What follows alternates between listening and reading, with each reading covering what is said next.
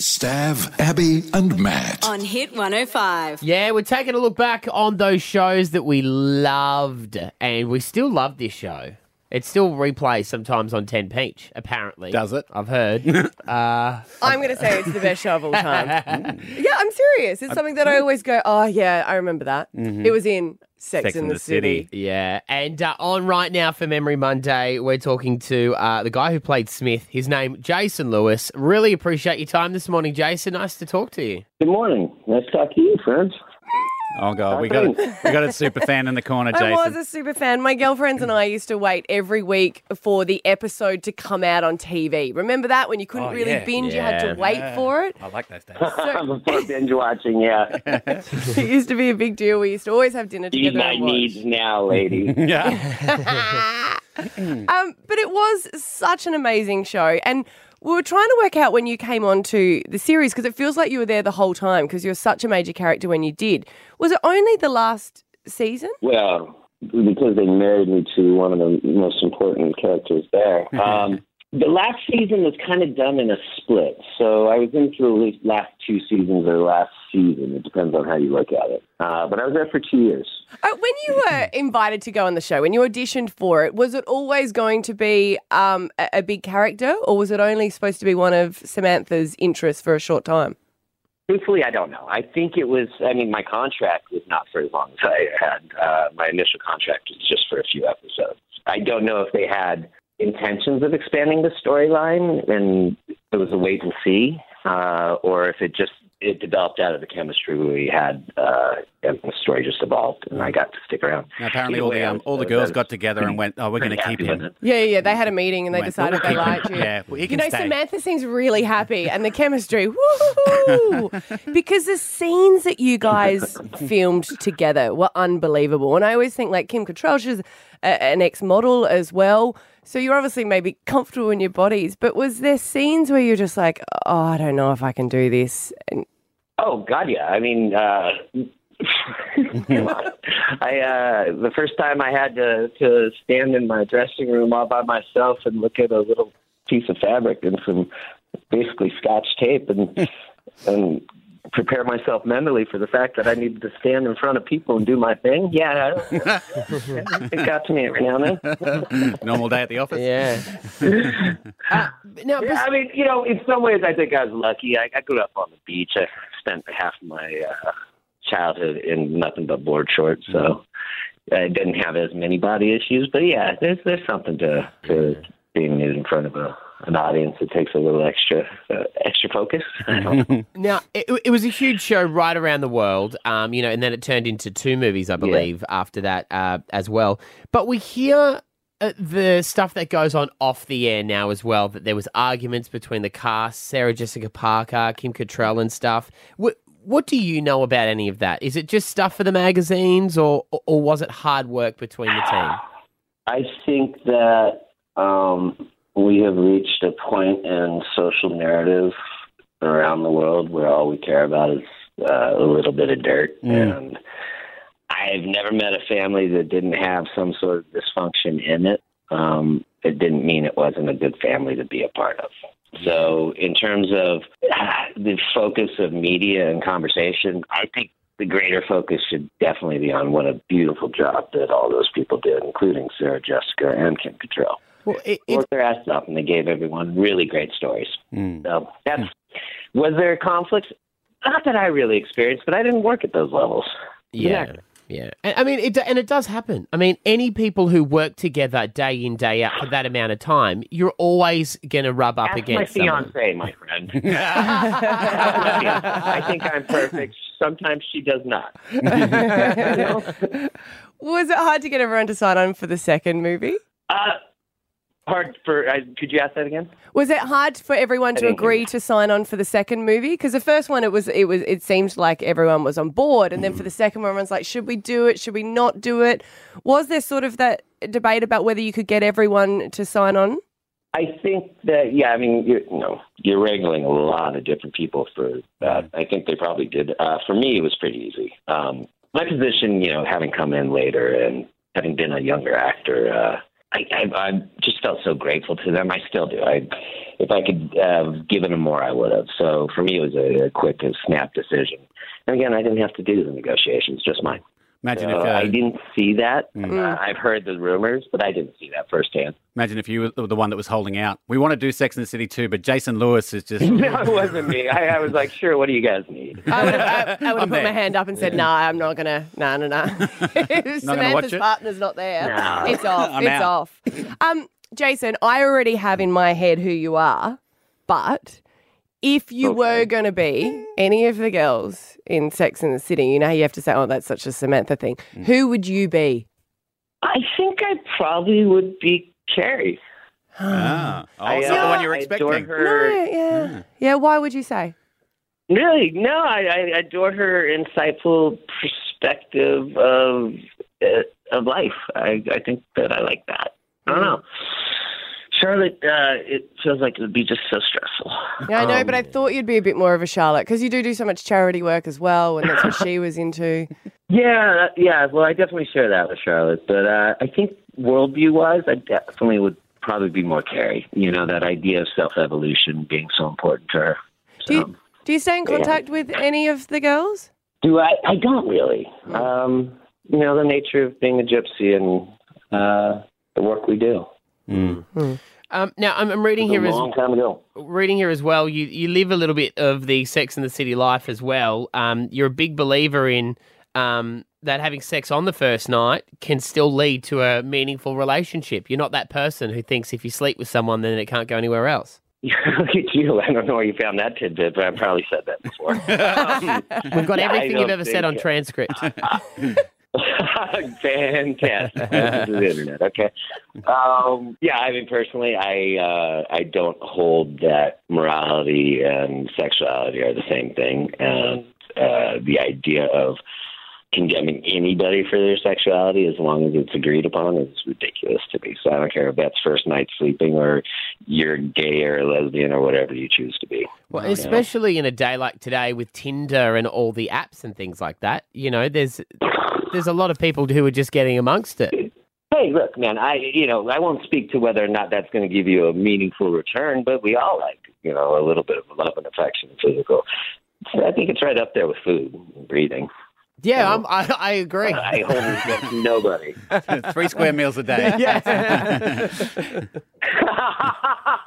Fantastic.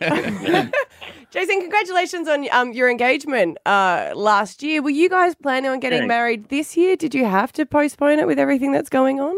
Uh, yeah, we're de- we were just kind of like because I asked her in uh, December, and we were thinking maybe a fall of next year or uh, for weather and cooler 'cause it's so damn hot in California. But right now, that's just the least of our concerns. We'd barely gotten into that. Yeah. Well, um, behind what's going on in the world. Abby's a celebrant, so if you grabbed your fiance now, we could just whip it together real quick if you like. Amazing. Well, I'll keep that. Maybe you could send me your contact info in case uh, my girl thinks that's a good way of going about things. Wouldn't that be Probably bittersweet having to marry stupid Smith me to off? make that decision. I'd say, I'd say, Jason, do you think you've chosen the right girl? Would you? Oh man, I think they, I think I've done pretty good. no, you I- have. You You, know, have. She's gorgeous. Would you? Um. Yeah, it, you got to be lucky to find somebody who's you can grow with, and she certainly helps make me a better person. So yeah, I got some filet mignon over here. Would you ever sign on to a Sex in the City 3? You know that the fans have always gone, oh, would there be another one? And I'm sure they're going, no, no way, not going to happen. But was there ever talk about it? And would you? Uh, would I? Yeah, I would. I'd do anything for Michael Patrick King if you asked me. And I'd imagine that would be the person who would make that choice to to write that script. So, um, I mean, of course, you'd have to wait and see if there was shark tornadoes and there was a completely different production house. Maybe not. I want to see that movie. Maybe they could wait years and years. Maybe they do it in 20 years. the City versus Sharknado. Yeah, the second coming. Maybe they wait like 20 years and it becomes. we might have some. yeah, Hey, tell us about um. You you were on Ellen DeGeneres show. You've been on a lot of talk shows, The View, The Today Show. It seems like at the moment, every not everyone, but maybe there's a handful of people who are trying to bring down Ellen. What was your experience like on the show? Because I know people have been on the show and they they loved being on there. Well, I think you're experiencing it in your politics and socially as much as we are here. Um, I think it's kind of a global problem of. Uh, I think screw that. I think no no person is one thing, one event, one action, and I think this idea of intolerance and heaving it at people so comfortably. I think the woman has done some pretty damn laudable stuff in her mm-hmm. lifetime, mm-hmm. and to see somebody who is able to have a, a, a conversation with somebody else, even though they don't agree with them, should be commended, not attacked. Hmm. I think it's it's indicative of how far from having a conversation that we as a people are going, and it sucks because everything shouldn't be right or wrong. Like this, like in our country, it's terrible what's going on with the whole COVID thing and how it's turned into a political stance. It's mm. human life. Mm. What's the what's the argument? We should just do everything we can, pull together, and do what we can to to save people. But it becomes a leverage point in the conversation. So what's going on with Ellen, I think, sucks and is totally out of place. Yeah, right. Especially when some of the comments are like, I wasn't allowed to Was use that comprehensive bathroom. enough? I'm sorry, I felt something. no, no, No, no, no, no, and it is true. But I mean, some of the debates were like, I wasn't allowed to use this bathroom. And you're like, really? Does that really matter? Yeah, could you She's not have just been the- in there. Yeah. She didn't talk to me before. Well, she's a busy lady as well. Yeah. Mm. I, I, I, we agree. Uh, you know,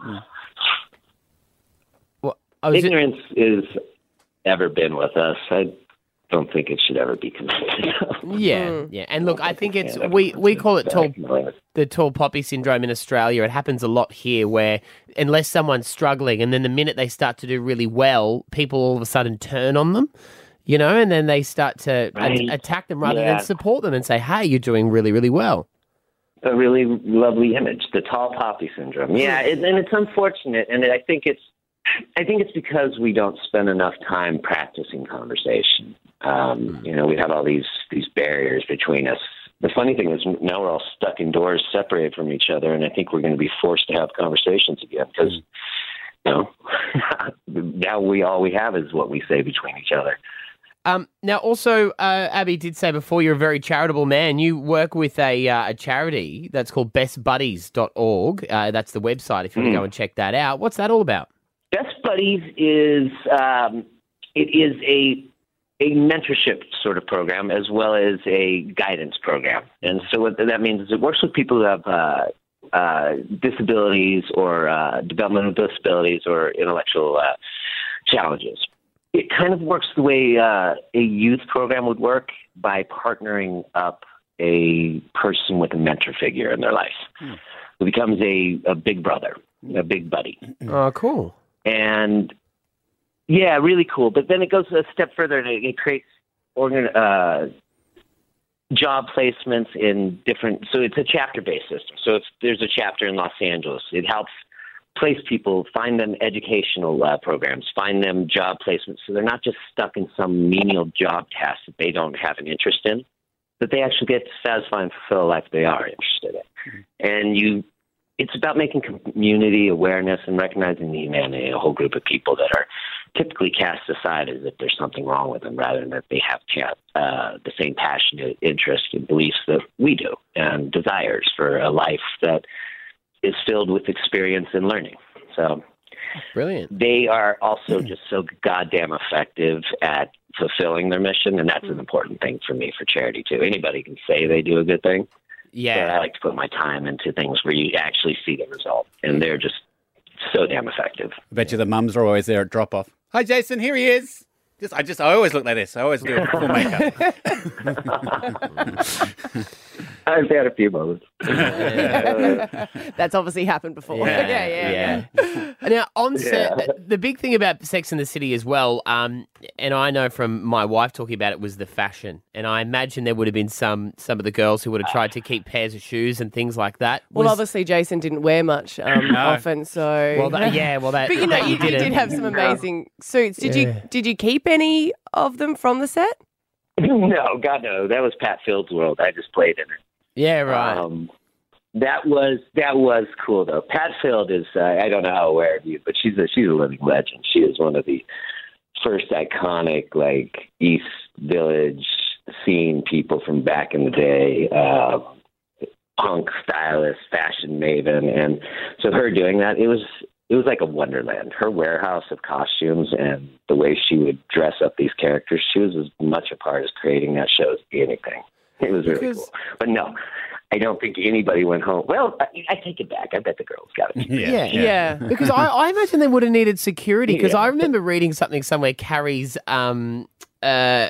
Carrie Bradshaw's wardrobe was worth like ten times Oh, the amount of of money she could have even earned doing what she was doing. Oh, oh, it must have been like if it's a Carrie Bradshaw, Manolo Blahnik. I mean, she's the one who made it famous. I would imagine that they're collector's items like a Star Wars lightsaber. Oh yeah.